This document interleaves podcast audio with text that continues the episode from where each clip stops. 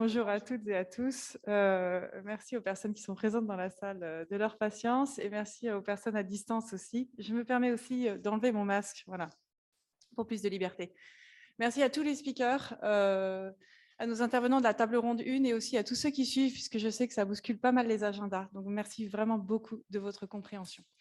nous nous réunissons pour aborder la question comment mesurer et anticiper l'impact de la transition écologique inclusive sur les compétences, les métiers et la qualité de l'emploi? Et donc, j'ai le plaisir d'accueillir pour cette table ronde Madame Glenda Kentini. Euh, Glenda, vous êtes euh, économiste à l'OCDE, en charge euh, avec votre équipe d'étudier l'évolution des besoins en compétences sur le marché du travail et d'identifier les réponses politiques efficaces, en particulier dans le domaine de l'apprentissage des adultes et de la formation continue. Je précise, puisque vous travaillez pour l'OCDE, que vous accompagnez bien sûr les pays de l'OCDE, mais aussi les pays en développement. Madame Schmitt, Lucie, vous avez exercé euh, dans plusieurs ministères, celui de l'économie, puis au ministère des Affaires sociales.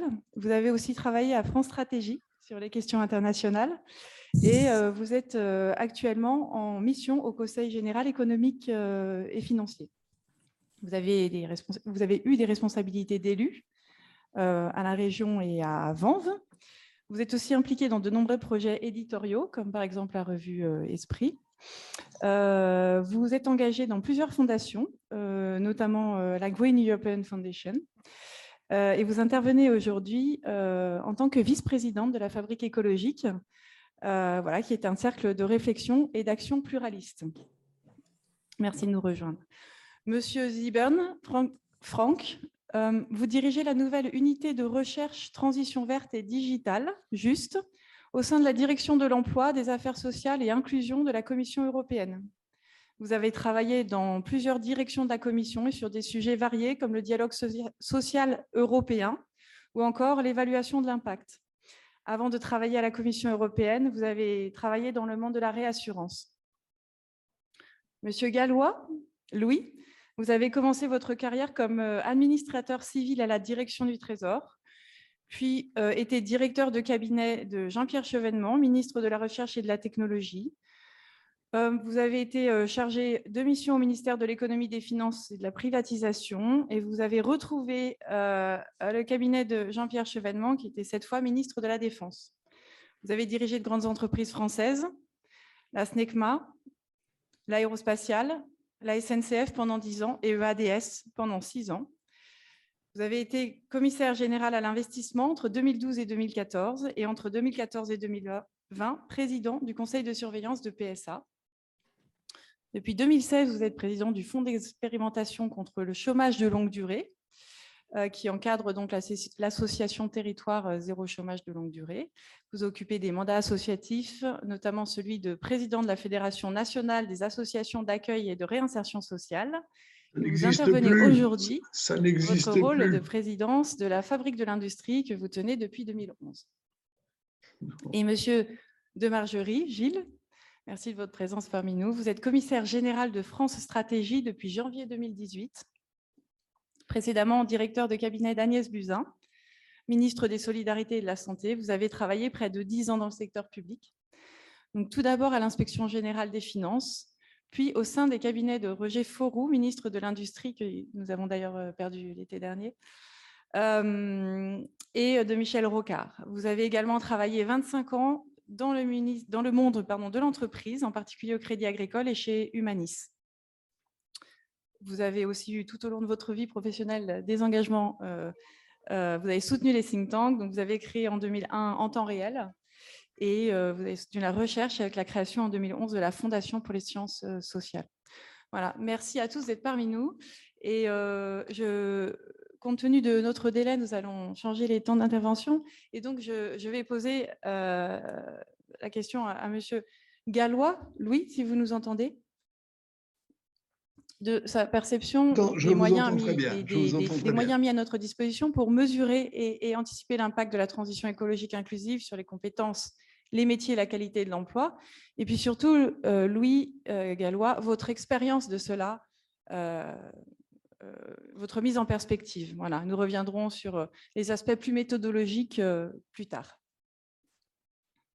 Merci beaucoup de, me donner la parole. Je n'ai pas complètement compris votre question, mais je vais essayer d'y répondre quand même parce que j'ai un moment où j'ai perdu le son.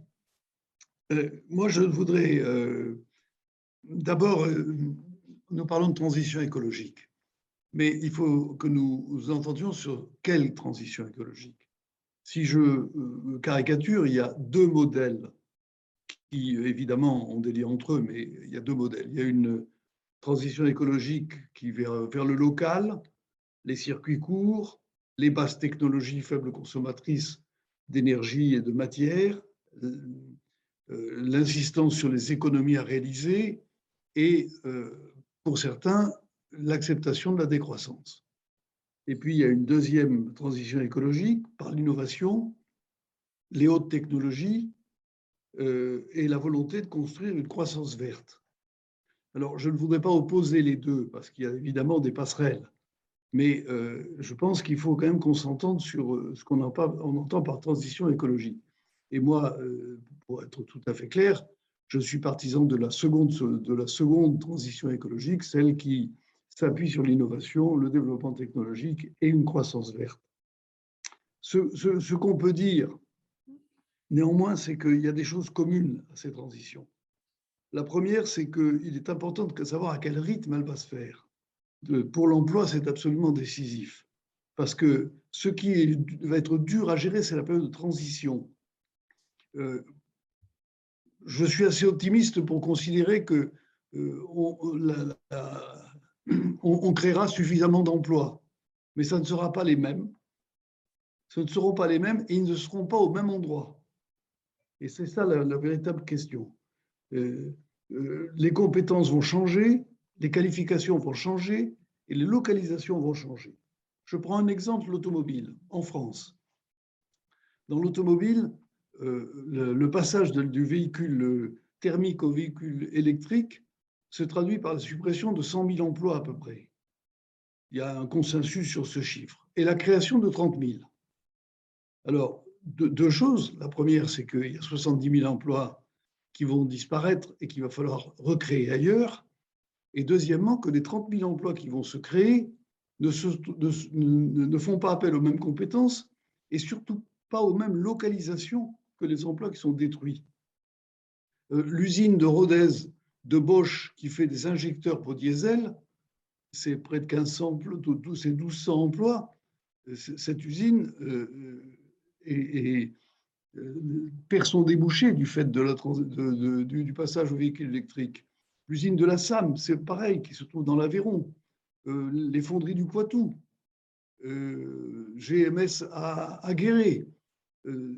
Une, partie du tissu industriel va être impactée et euh, les créations d'emplois vont se faire peut-être dans la gigafactory, puisque c'est le terme qu'on emploie, euh, de fabrication de batteries qui se trouvera dans le nord de la France, mais euh, ce ne seront pas les mêmes personnes et ça ne sera pas les mêmes qualifications.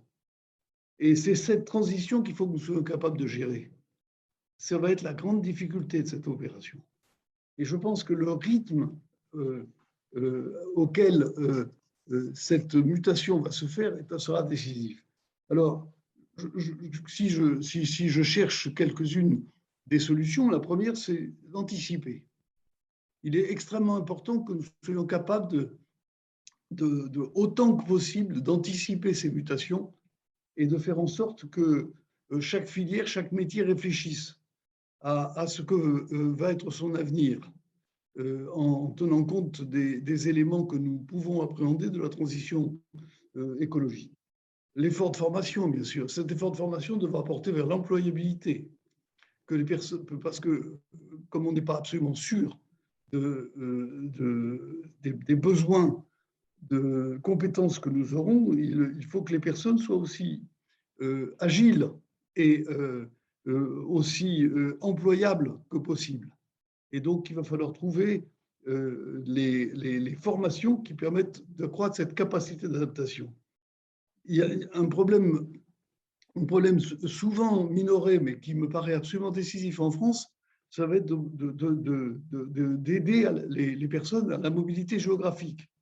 Parce que comme les emplois qui vont se créer ne seront pas à l'endroit où les emplois actuels vont disparaître, il va falloir que les gens se déplacent. Et donc, je pense que, et, en France, on sait la, difficulté de ce déplacement, parce que on, connaît les problèmes immobiliers, le, travail de, du conjoint ou de la conjointe, la scolarisation des enfants, etc. Les Français sont peu mobiles et il va falloir que euh, pendant ces périodes, on les aide à bouger. Il faudra assurer aussi la compétitivité des activités nouvelles qui vont se développer. Euh, à, l'évidence sur les activités nouvelles, il faut qu'elles se développent en France et pas ailleurs. On parle beaucoup de véhicules électriques, par exemple, mais il faut que les véhicules électriques soient, euh, soient construits en France. On parle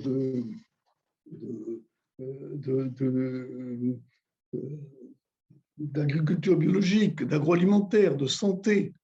Euh, il faut que ces activités se développent en France. Et donc, il faut en assurer la compétitivité. Et, cette compétitivité, elle suppose euh, que, euh, et on a vu d'ailleurs dans le passé que cette compétitivité n'est pas évidente. Les panneaux solaires ont été, sont désormais une exclusivité chinoise.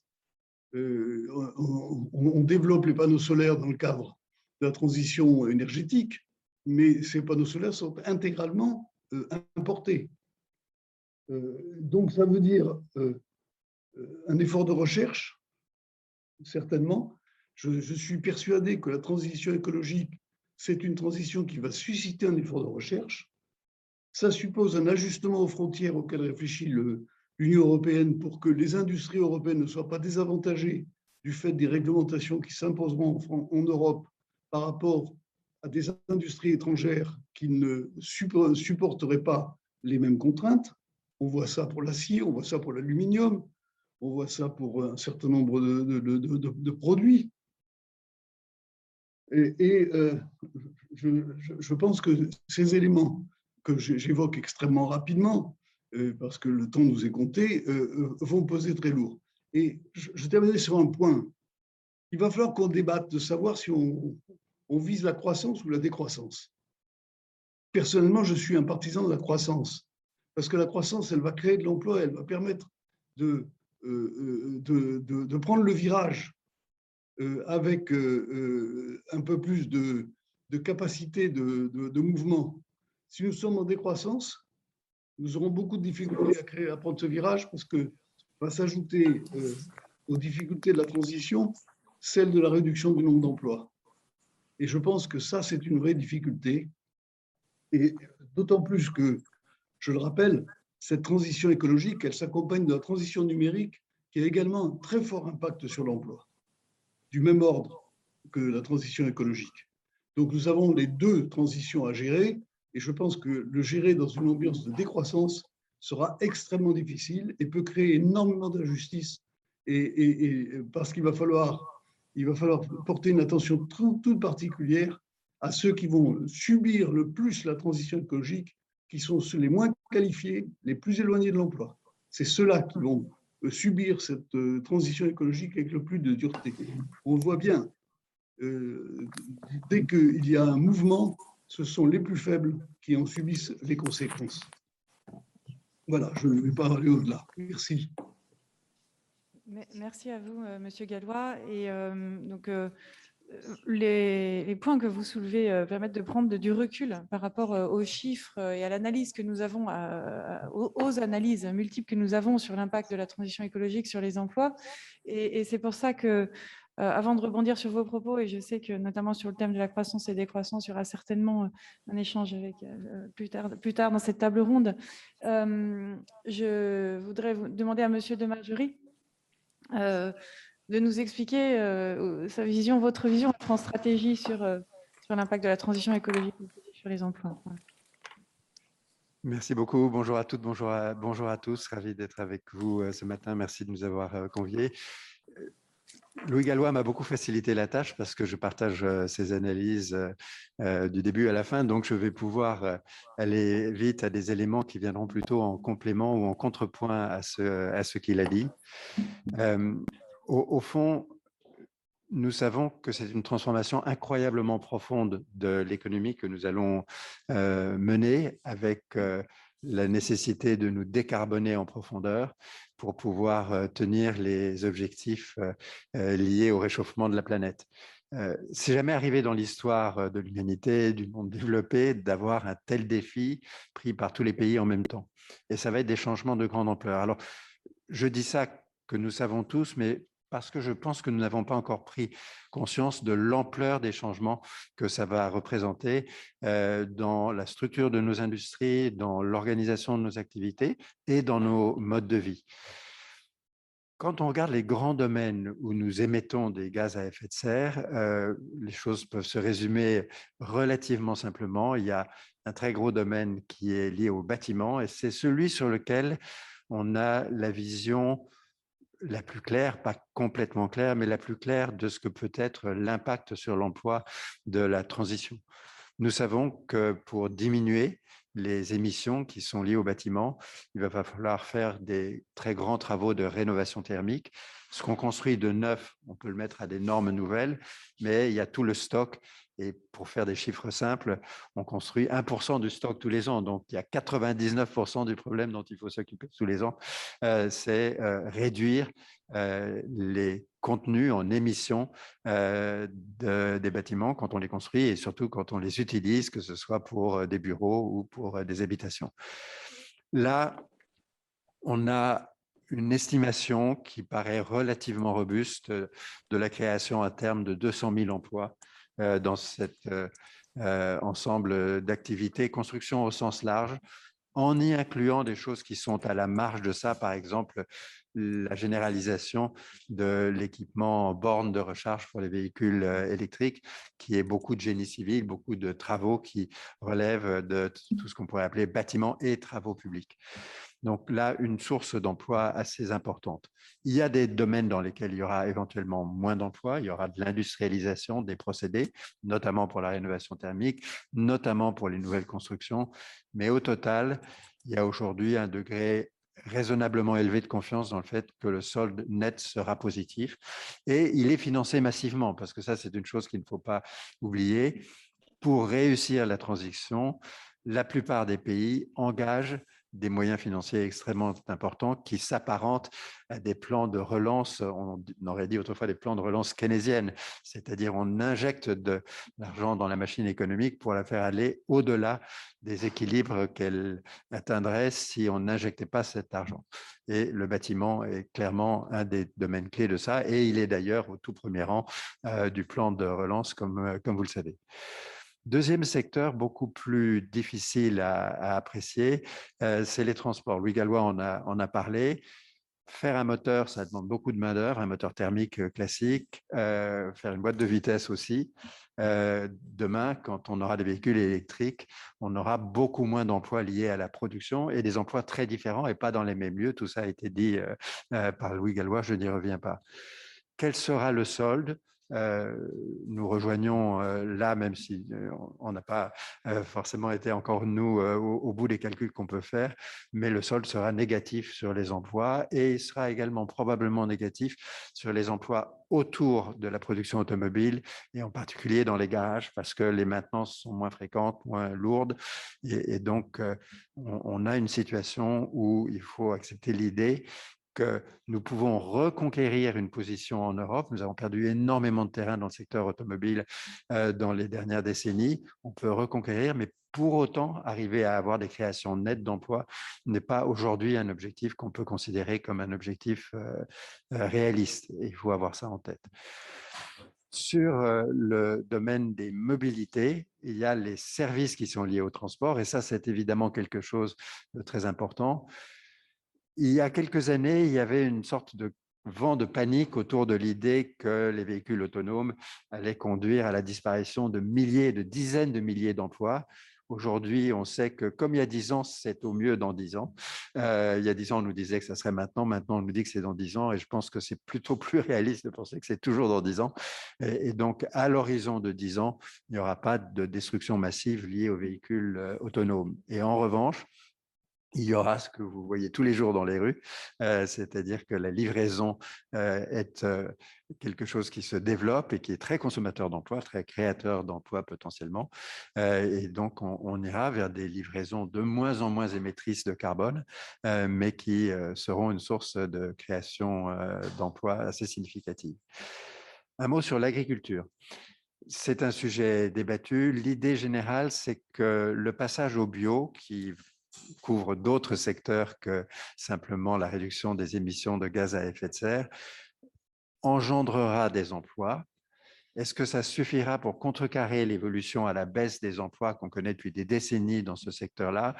Ça n'est pas certain, mais en tout cas, ça ralentira la décroissance. Ça, ça peut paraître vraiment solidement argumenté.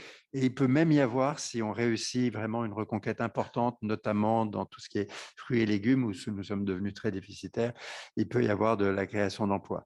Il ne faut pas non plus tout miser sur ça, parce que les emplois qui sont créés sont des emplois durs. Il y aura une recherche d'automatisation euh, on voit qu'on commence à avoir de la mécanisation. Je prends un exemple simple. Pour tirer les pesticides, vous devez retirer les mauvaises herbes mécaniquement ou manuellement. On va essayer de le faire mécaniquement. Et donc, ça ne sera pas forcément énormément créateur d'emplois. Ça sera peut-être créateur d'emplois dans le machinisme euh, agricole. Alors, il y a une question transverse qui est celle euh, de l'économie circulaire qui passe à travers tous ces secteurs. On voit qu'il y a des choses très différentes selon le type d'économie circulaire auquel on pense. Il y a de l'économie circulaire autour de l'industrie, recycler de l'acier, recycler de l'aluminium, recycler du béton. Euh, ça devient possible, ça devient faisable, c'est très important et ça peut être concurrentiel, notamment si on a un prix sérieux sur le carbone. Et donc ça, c'est une voie qui est extrêmement importante et qui devrait permettre euh, d'avoir euh, des, perspectives à la fois de réduire les émissions et de maintenir un certain niveau d'emploi. Il y a tout ce qui est réparation, recyclage de produits euh, périmés trop vite, qu'il revient aujourd'hui moins cher de jeter que de réparer. Là, on ne parle pas forcément d'emplois en très, très grand nombre. Et puis, il y a les déchets hautes industriels, les déchets de la vie de tous les jours. Et là, le tri, euh, le recyclage sont des perspectives importantes, mais on parle de petits nombres d'emplois. Donc, l'économie circulaire va être extraordinairement importante pour diminuer l'empreinte carbone. Dire quel sera son impact sur l'emploi, un peu difficile. Au total, qu'est-ce qu'on a à avoir en tête? Une chose qu'a déjà dit Louis Gallois, tout ceci demandera des efforts considérables d'accompagnement en formation et en mobilité géographique, mobilité professionnelle et mobilité géographique. Et puis, comme tout ceci ne se fait qu'avec une implication très forte de l'État, avec beaucoup de crédits publics, il faut que ces crédits publics aient dans leur usage une prise en compte forte de la dimension création d'emplois. Quand on a le choix entre deux manières de décarboner, il faut regarder ce que ça a comme impact sur l'emploi et ça doit être un des critères de décision dans l'emploi des fonds très abondants qui vont être consacrés à la décarbonation et à la lutte contre le réchauffement. Voilà les quelques mots que je voulais dire en introduction. Merci beaucoup pour euh, cet éclairage et puis le fait de, oser euh, nous dire des chiffres parce que c'est un exercice difficile, ça évolue dans le temps et donc c'est vraiment euh, la base qui, était importante dans cette table ronde en reprenant euh, les difficultés rencontrées et les gros enjeux. Merci, merci beaucoup. Je me permets de demander à, Glenda de, compléter. Je pense que dans le travail que vous effectuez à l'OCDE, euh, vous, avez certainement une, vision complémentaire, non seulement parce que vous travaillez avec plusieurs pays, mais aussi probablement une méthodologie, une approche un peu différente du sujet. Oui, tout à fait. Euh, merci beaucoup. Comme l'a dit déjà Gilles de Margerie, Louis Gallois a déjà dit beaucoup de choses et Gilles en a rajouté. Donc, J'espère de pouvoir être plus, plus brève que, que je l'ai prévu. Et donc, en premier, merci beaucoup. Hein, c'est un plaisir d'être ici avec vous et d'apporter le, point de vue de l'OCDE. À l'OCDE, pour évaluer, euh, disons, les impacts de la transition écologique sur l'emploi, on utilise un, modèle euh, de, de, type équilibre général. Donc, en fait, on prend compte donc, des interactions assez étroites entre les changements entre secteurs, les, régions, donc l'élément géographique, ainsi que cinq catégories de, travailleurs hein, pour avoir, et je vous dirai dans un instant un peu une vision de quel est l'effet redistributif. Et cette analyse nous permet effectivement d'identifier déjà euh, quels types de travailleurs seront les plus vulnérables suite à la mise en place de, ces politiques euh, climatiques et énergétiques, sachant que, euh, comme on nous a dit déjà, les travailleurs qui perdent leur emploi ne sont pas forcément en mesure d'occuper les emplois qui sont créés. Donc, il y a effectivement, les, travailleurs ne sont pas interchangeables.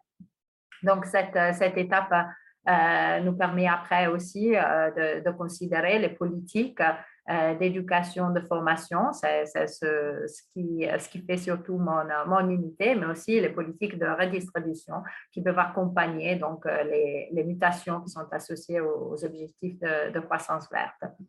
Alors, en général, un dépit d'impact assez important, comme l'ont déjà dit les, deux intervenants précédents de, de la décarbonisation sur l'emploi, globalement, on considère quand même qu'il y aura un effet positif, euh, euh, mais assez, qui reste assez faible, mais positif. Euh, donc, au moins, quand on prend un scénario avec des objectifs qui ne sont pas très, très ambitieux, et quand on considère que les recettes fiscales sont utilisées après pour euh, pour euh, réduire les taux d'imposition sur les revenus du travail. Donc, en, général, ce, scénario dans notre modèle, qui est le scénario central, on l'appelle, euh, prévoit une taxe carbone de 50 dollars par tonne d'émission et après, elle prévoit qu'on réutilise le, disons, la, le revenu qui est, qui est, collecté à travers la taxe carbone pour réduire euh, l'impôt sur le revenu. Alors, dans, ce contexte, on a, pour vous donner des chiffres, 11 millions d'emplois créés, ce qui fait 0,4% euh, de l'emploi global. Euh, et à l'opposé, il y a des destructions d'emplois qui sont à peu près de 10 millions, 10 millions 500 000. Donc, on est vraiment presque un équilibre avec un faible effet euh, positif. Donc, euh, euh, toutefois, on a des éléments de, disons, de redistributifs importants. On voit qu'il y a des grosses différences entre les régions, par exemple, parce que la structure économique initiale est très différente. Et ce qui souffre le plus dans ce scénario, c'est les pays dont la structure économique est dominée euh, par les grands, les grands secteurs de combustibles fossiles. Euh, et donc, euh, ces secteurs-là voient, ces, ces pays-là voient des réaffectations d'emplois beaucoup plus importantes. donc, ceux qui sont les plus affectés sont les travailleurs des secteurs d'approvisionnement d'énergie, des industries à forte intensité énergétique et ceux qui sont les moins affectés sont euh, bah, ceux qui sont dans des secteurs effectivement qui sont stimulés euh, par la politique, comme les, les énergies euh, renouvelables. Euh, pour l'ensemble, on, voit effectivement que les plus touchés, euh, c'est malheureusement, euh, comme on voit aussi dans d'autres transitions, comme la transition digitale, par exemple, numérique, c'est les, les, travailleurs les moins qualifiés. Ils sont affectés parce qu'ils sont effectivement plus souvent employés dans les secteurs que je viens de, je viens de mentionner, qui sont les secteurs les plus touchés. et en plus, ils ils sont, comme on l'a déjà dit avant, euh, ils n'ont pas forcément les compétences requises euh, pour les emplois qui sont créés. Euh, on estime, par exemple, c'est d'autres estimations, là, ça ne vient pas du modèle, mais ça vient de l'Agence internationale de l'énergie, que la grande majorité des emplois créés par la transition écologique, c'est des emplois haut qualifiés. Donc, effectivement, si on voit que les emplois détruits, c'est souvent parmi euh, des catégories assez vulnérables et des travailleurs les moins qualifiés, bon, c'est compliqué euh, de euh, les faire après, de, de, faciliter la transition vers des emplois créés qui sont très hautement qualifiés. Ceux qui gagnent, par contre, c'est souvent ceux qui travaillent dans services et ventes, les cadres et les fonctionnaires, qui sont généralement plus avantagés, sont moins touchés euh, par, euh, parce qu'il y en a moins dans les secteurs les plus affectés. Et en plus, euh, ils peuvent bénéficier effectivement des, effets redistributifs de la réduction de l'impôt sur le, sur le revenu. les questions de redistribution, je pense, sont une, deviennent encore plus importantes quand on a des hypothèses plus ambitieuses. Donc, comme je vous disais, ce que je, viens de, vous dire se réfère à un scénario moyen, disons, central, on l'appelle, mais il y a des scénarios plus ambitieux, donc des taxes carbone plus élevées, par exemple, des façons, ou un mélange de politiques entre taxes carbone et régulation, par exemple, et des différentes façons après de, redistribuer le revenu. Et en effet, ce qu'on observe, c'est que euh, les catégories les plus vulnérables deviennent négativement impactées euh, à euh, des niveaux relativement faibles d'intervention. Donc, euh, pour les autres, plus on intervient, plus on est ambitieux, effectivement, plus la taxe carbone élevée, par exemple, plus l'effet pourrait devenir négatif. Mais pour les peu qualifiés, ça se produit assez, assez vite, disons. Pour conclure, je, voulais aussi, alors je, je, parle de cet effet redistributif sur lequel on doit travailler avec des politiques euh, bah, euh, pour, pour, ma, ma, propre, euh, disons, mon propre intérêt, disons, vu ce que je fais à l'OCDE, certainement les politiques de formation, mais aussi ce que mentionnait M. Gaulois, les politiques qui nous permettent de prévoir à l'avance quels vont être les changements et donc de mettre en place des, des politiques adaptées. Euh, mais euh, ce qui est important, c'est aussi de réfléchir au fait que ces, effets redistributifs peuvent, rendre plus difficile l'implémentation de ces politiques. Donc, c'est important de les considérer, euh, pas seulement pour des raisons d'équité, mais aussi pour la feasibilité, en fait, de, la, transition écologique en soi. Et je m'arrête ici, car je sais qu'on est très en retard Merci beaucoup euh, et merci à tous de l'attention que vous portez au, respect des timings. C'est vraiment merci. Pour cette mise en perspective aussi et, notamment euh, sur euh, l'impact par rapport aux profils les, plus qualifiés ou les plus éloignés. vous avez aussi mentionné l'impact en, lien avec le numérique qui a été mentionné plusieurs fois et j'en profite, pour mentionner que ces états généraux concernent bien la transition écologique et numérique. donc nous sommes dans la logique d'associer les deux sujets. Je vous remercie. Je voulais demander à M. Zibern, euh, qui travaille à la Commission européenne, euh, Franck, euh, de nous apporter ben, votre vision donc, sur, bien sûr, ce sujet de la transition écologique et dans toutes les politiques qui sont discutées, le, Green Deal, et donc ce lien entre transition écologique, inclusion et, emploi. Comment est-il traité au niveau de la Commission européenne? Quelle vision avez-vous sur ce point? D'accord, merci beaucoup. Merci beaucoup pour cette invitation. C'est un honneur de participer. Je vais je ne peux que soutenir beaucoup de, points de vue, de positions qui étaient déjà évoqués. je vais essayer de, euh, contribuer euh, avec un angle spécifique du niveau européen et des actions de, notre côté.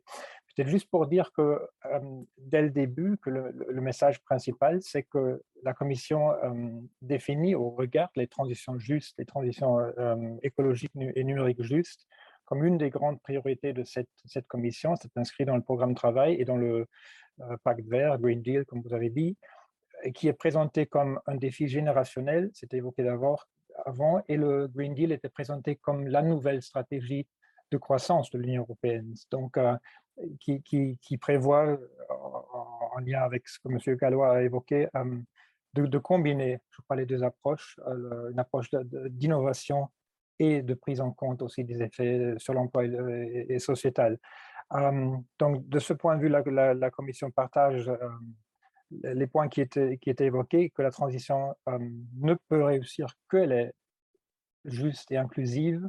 Donc, le, vice-président exécutif, quand il a présenté la loi climat, qui a inscrit la neutralité de carbone en 2050 et, l'objectif de, réduire les émissions de moins 55% d'ici 2030 par rapport au niveau de, 1990. Euh, euh, quand il a défendu ses propositions au Parlement, il a dit, euh, en anglais, il a dit « This transition has to be just or there will just be no transition ». Donc, c'est un des éléments clés qu'il faut prendre en compte. et en réponse à ces, ambitions accrues par rapport à 2030, la Commission a présenté en le 14 juillet de cette année-ci, en fait, un, paquet dit Fit for 55, pareil pour 55. C'est un grand paquet législatif qui essaie de, se mettre en place des incitations financières, de, des standards renforcés, mais aussi des, des, objectifs plus contraignants au niveau européen et à suivre dans les pays membres pour réussir cette transition et pour aller réussir notamment la première phase de cette transition d'ici 2030. Et ce, paquet comprend des mesures dans plusieurs secteurs tels que l'efficience énergétique, le, commerce des titres euh, certificats, euh, le, prix euh, concernant les prix de carbone, les taxes sur l'énergie, les standards d'émission des véhicules et les infrastructures de points de recharge pour l'électromobilité, mais aussi ce que M. encore Gallois a, mentionné, des mesures pour, pour niveler je veux dire, la compétition et créer un fair level, playing field entre entreprises, donc pour rajouter un prix à des produits importés qui ne, ne seraient pas sujets aux mêmes, aux, mêmes critères. Ayant dit cela, il est clair que les questions de ce colloque, je veux dire anticiper et renforcer les compétences, qualifications pour accompagner ces transitions sont essentielles. Elles sont essentielles aussi pour euh, que ces transitions soient justes et inclusives, comme je l'ai dit, et elles sont d'autant plus dans un contexte actuel où on voit des signaux plus fréquents aussi de pénurie de main-d'œuvre qualifiée dans certaines régions et certains secteurs, notamment dans des secteurs euh, qui sont clés euh, pour la transition comme la construction ou l'économie circulaire qui était déjà mentionnée avant. Donc, ayant dit cela, je vais peut-être rajouter euh, dans l'intérêt du temps, de façon très, très courte, trois aspects, les résultats de nos analyses, euh, les instruments financiers et quelques initiatives récentes. Donc, en ce qui concerne les analyses, euh, on travaille euh, avec plusieurs organisations, dont notamment le, Centre commun de recherche de la Commission même, qui se trouve à Istres dans le nord de l'Italie et à Séville en Espagne. là, ils font les modélisations climatiques et estiment aussi les impacts sur l'emploi et sur le, pouvoir d'achat des ménages.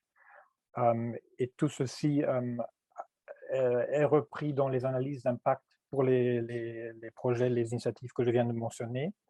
Donc là, peut-être un résultat à citer dans les études états qu'on les appelle, c'est le, peut-être pas contesté aujourd'hui dans, dans, ce débat, heureusement, c'est l'inaction n'est pas une option. Les, les coûts de l'inaction, de, de, ne pas réagir, de ne pas combattre le changement climatique seraient beaucoup plus élevés que les coûts de l'action même. Et ces coûts-là euh, heurterait notamment les, populations déjà les plus vulnérables, qui sont le moins, aussi les plus démunies pour, se protéger contre ces événements. ça, une, et dans leurs estimations, ils montrent que l'inaction mènerait à des pertes de richesse de, de, de, de jusqu'à 4-5% du PIB annuellement dans des régions comme l'Europe du Sud et l'Europe du Sud-Est. Donc, cette inaction aussi où le manque de coordination d'action pourrait aussi accroître des divergences à l'intérieur de l'Union, ce qui serait évidemment euh, très problématique. En ce qui concerne les, effets sur l'emploi, je crois que je peux souligner euh, ce que la collègue de l'OCDE a dit. On travaille avec le même genre de modèle, des scénarios euh, qui, montrent que le solde net attendu de, de 2030 peut être de l'ordre de jusqu'à un million d'emplois par rapport à une baseline, euh, une évolution sans ce genre de politique, et jusqu'à 2050 peut-être plus grand, mais avec les changements et les, le, besoin de, réajustement qui ont été décrits par tous les autres intervenants, ce qui est le, le, vrai défi de cette transition, je suis d'accord. La perte d'emploi est prévue dans les secteurs mentionnés comme les industries extractives et les industries à forte intensité énergétique, les restructurations dans les secteurs comme l'automobile et les chaînes de valeur y associées, et pour, pour, pour, réussir la transition vers l'électromobilité. Et les gains d'emploi sont attendus dans les secteurs mentionnés comme les services, la construction notamment, l'économie circulaire, mais aussi la production d'électricité à tous les niveaux, y, compris en partie à des niveaux locaux. Et peut-être une remarque sur le, l'impact sur la qualité des emplois. Là, nos analyses avec l'Eurofound à Dublin euh, montrent qu'il y a de l'espoir que la transition écologique euh, favorise plus que les tendances générales, la création d'emplois de, de, personnes euh, avec qualification professionnelle de, de niveau moyen, aussi de salaire moyen, notamment dans les secteurs de la construction, ce qui irait à l'encontre de la polarisation des marchés du travail dans beaucoup de, de, pays membres de l'Union européenne. du côté de l'économie circulaire, nous notons que là, il y a un défi concernant la qualité de l'emploi et les standards de santé et sécurité au travail, parce qu'actuellement, les secteurs, dans ce secteur, sont parfois dans le, traitement des déchets notamment et le recyclage, parfois des secteurs plus à risque que d'autres. Et dernièrement, je voudrais dire que nos analyses montrent aussi les risques, les effets distributifs dont Glenda a parlé, les risques de pauvreté énergétique. Aujourd'hui, déjà plus de 30 millions d'Européens sont à risque de, pauvreté énergétique. C'est un problème structurel qui n'est pas créé, provoqué bien sûr par la transition écologique. La transition doit avoir l'effet inverse. Mais il y a aussi le risque de, comme des prix augmenteront dans une première phase de la transition, au moins que, plus de ménages seraient à risque de pauvreté énergétique ou pauvreté de mobilité et des investissements sociaux sont nécessaires dans ce contexte ce que nous notons dans toutes nos analyses, c'est que les effets ne sont pas donnés d'avance. Ça dépend du choix des politiques au niveau, à tous les niveaux, national, européen et autres. et donc, les, politiques mentionnées de, qualification, marché du travail, mais aussi de redistribution sont clés ici. Ayant dit cela, je vais peut-être venir vite au deuxième point de, financement. L'Union européenne prévoit un nombre de soutiens, notamment la facilité pour la reprise et la résilience, euh, qui, qui, donne plus de 700 milliards d'euros aujourd'hui, un instrument unique. Et les pays membres, sur base de leurs plans nationaux, peuvent utiliser ces argents, euh, ces moyens pour euh, accompagner la transition, y compris pour renforcer les qualifications et les investissements sociaux dont nous avons parlé. Ceci va en plus des instruments qui existaient avant, comme le Fonds social européen, le FEDER et autres. Il y a le fonds de transition juste qui, pour la, en ce qui concerne la dimension régionale, aide les régions et aussi à créer des emplois dans les régions concernées. Donc, on avait parlé de géographie. Il y a aussi un soutien spécial pour les régions euh, les plus affectées euh, par la, clôture des, mines et autres, et autres secteurs. Et il y a la proposition dans le paquet Fit for 55 de nouveaux fonds sociaux pour le climat qui aiderait notamment les ménages euh, et les entreprises qui sont affectées par l'introduction d'un prix de carbone comme tel qu'il a été proposé dans les secteurs de la construction et du transport. et je voudrais, comme M. Gallois a mentionné le, contexte recherche, mentionner qu'il y a aussi dans le programme de recherche et innovation de la Commission Horizon Europe plusieurs actions qui sont financées pour analyser l'impact de l'innovation sociale, pour, euh, pour, pour, rendre la, transition plus juste, etc. Je veux mentionner qu'il y a notamment deux missions, comme on l'appelle, des, des, projets de recherche qui, qui visent à aider très spécifiquement jusqu'à 100 régions ou jusqu'à 200 villes en Europe de devenir neutres en carbone d'ici 2030. Donc là, j'appelle à tous les acteurs présents, acteurs de terrain aussi, de s'impliquer. C'est l'opportunité qu'offrent ces, ces, tools. Et euh, je suis un peu trop long, désolé, mais je voudrais aussi mentionner un instrument que la présidente de la Commission euh, a proposé lors de son discours sur l'état de l'Union en septembre, qui s'appelle ALMA, euh, abréviation anglaise pour dire orientation, apprentissage, maîtrise, réussite. Et c'est un programme que la Commission mettra en place notamment pour aider ceux qui sont en marge du travail, des marchés du travail entre 18 et 30 ans et les aider à avoir une expérience euh, à l'étranger, superviser un séjour de deux à six mois dans un autre pays de l'Union européenne et euh, après de les réinsérer dans le marché national euh, du travail national et pour les accompagner dans cette étape. Dernièrement, en conclusion, je vais conclure sur ceci. Il y a plein d'initiatives en cours, notamment aujourd'hui, peut-être maintenant, la Commission est en train d'adopter le plus grand paquet social d'initiatives sociales de cette année-ci, qui comprend des actions d'intérêt, je crois, pour, vous, notamment un plan d'action pour l'économie sociale en Europe, une proposition de directive sur les conditions de travail des travailleurs des plateformes, une initiative sur les comptes personnels de formation au niveau européen, qui s'inspire de l'expérience, de la bonne expérience au niveau français, et une initiative sur les micro-qualifications aussi pour établir des standards minimums et assurer la qualité et la transparence de ces micro-qualifications pour aider la transition et la restructuration avec des projets très concrets et des, instruments très concrets.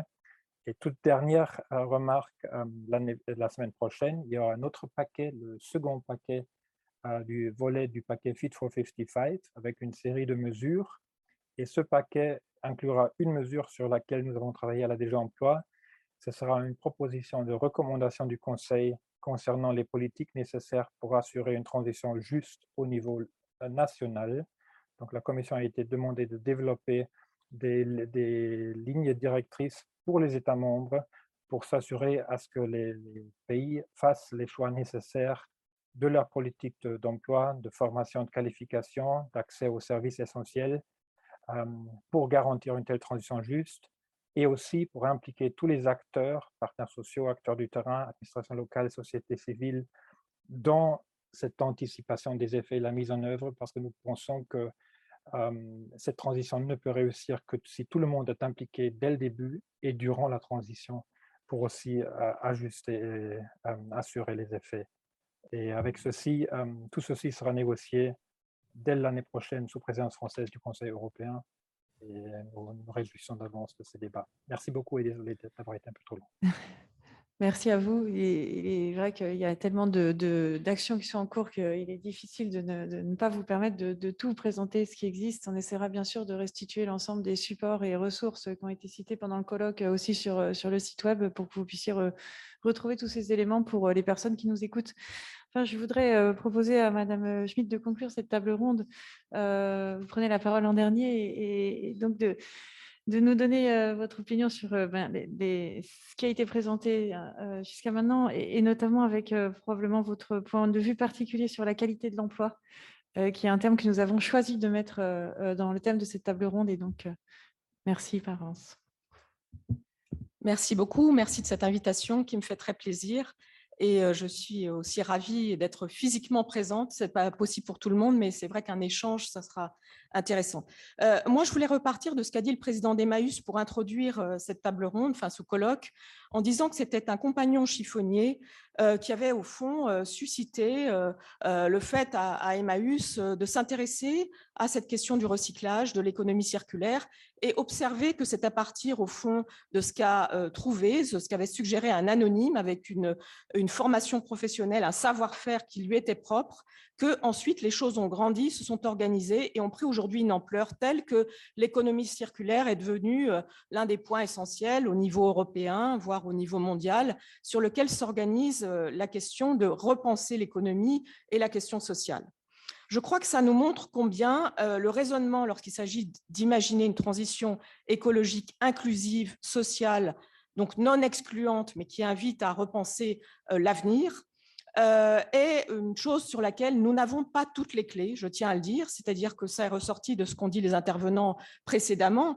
Euh, nous sommes un peu à tâtons lorsqu'il s'agit d'imaginer au fond les créations d'emplois avec les modèles qui tournent, mais au fond, euh, il y a quelque chose aussi qui ressort, c'est que dans l'incertitude, notre tâtonnement, il y a aussi une grande confiance à faire dans la capacité de créativité, la capacité d'humanité qui est la nôtre.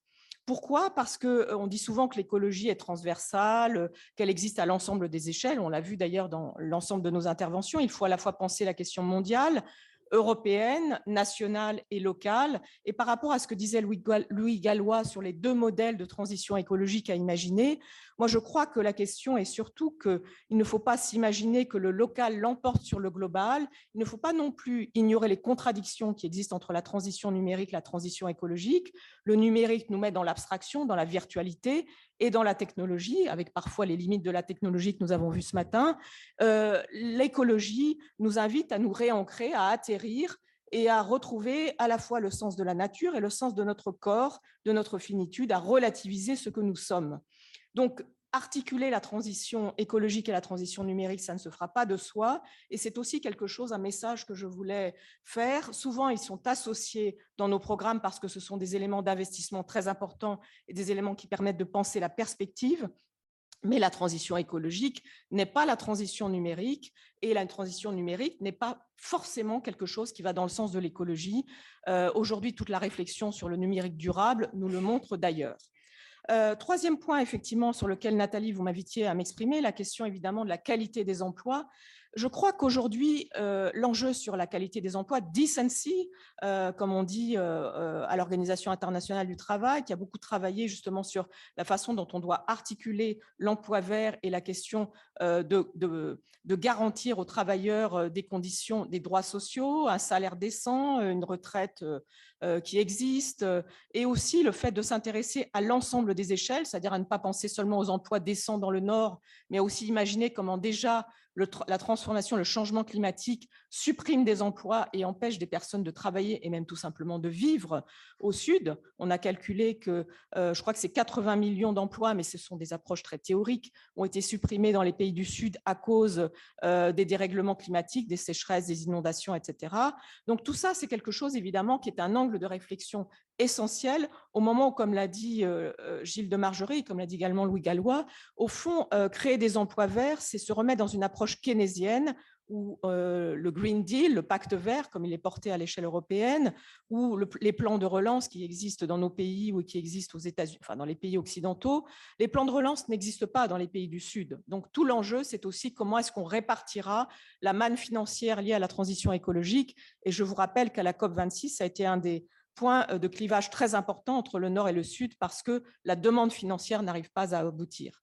À partir de là, la question des emplois euh, justes est quelque chose qui nous invite à réfléchir euh, à la répartition, à ce que nous voulons faire de nos vies. La question du travail, le travail, quelle place occupe-t-il dans notre vie? Comment est-il rémunéré? Est-ce qu'il ne faut pas encourager aussi, je le rappelle, c'est un des points importants de réflexion des écologistes, le revenu universel d'existence? Certains chercheurs comme Sophie Swatton ont réfléchi au revenu de transition écologique juste. Euh, des maires euh, en France, euh, des maires écologistes et de gauche ont porté l'idée qu'il faudrait peut-être plutôt que payer les gens, enfin, avoir des allocations chômage, au fond consacrer une partie des allocations chômage à la création d'emplois écologiques de proximité. Donc, toutes ces propositions, si elles sont sur la table, c'est parce qu'elles invitent à réfléchir la question de l'emploi différemment avec l'idée qu'au fond, lorsqu'on considère qu'un emploi sera créé parce qu'un secteur va se transformer, on ne prend peut-être pas suffisamment en considération le fait que si on a une transition écologique, euh, il faudra peut-être des emplois différents, plus d'emplois dans certains secteurs et peut-être que la question de leur rémunération se posera différemment si nous réfléchissons à euh, des enjeux de euh, comment j'organise ma vie, est-ce que nous relativiserons pas davantage la place de l'argent? C'est facile à dire lorsqu'on gagne bien sa vie, c'est beaucoup plus difficile à dire lorsqu'on ne sait pas, on n'a pas assez d'argent pour faire son plein d'essence.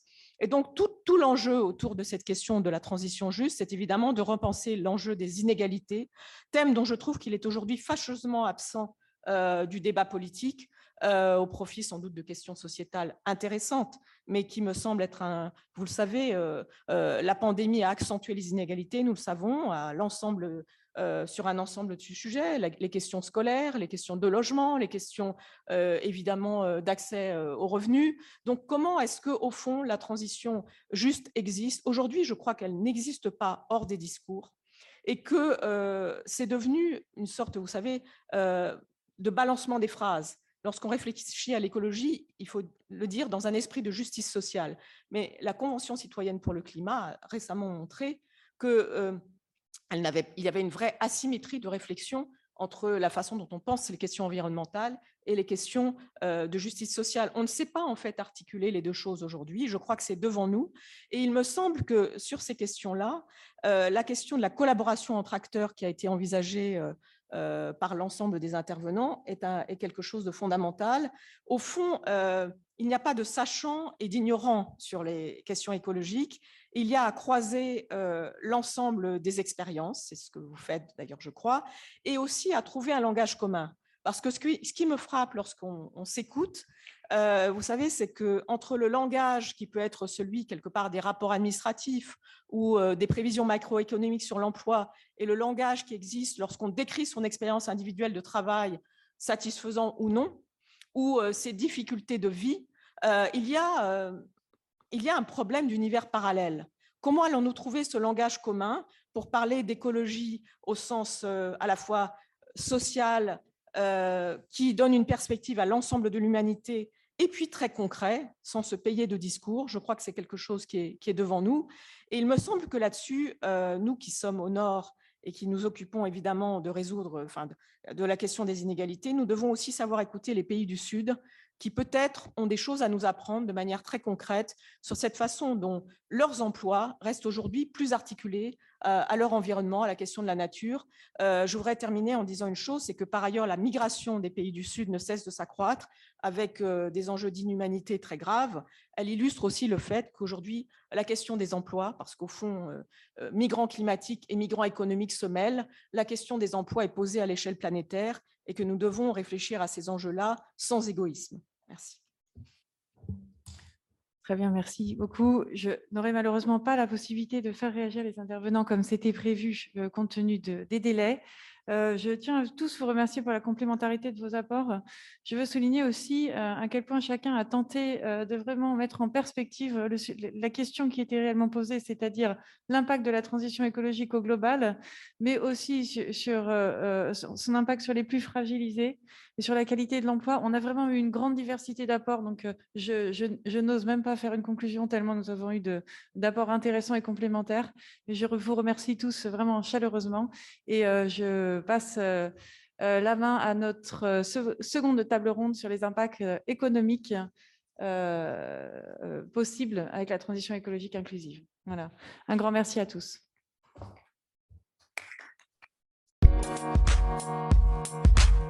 We'll be right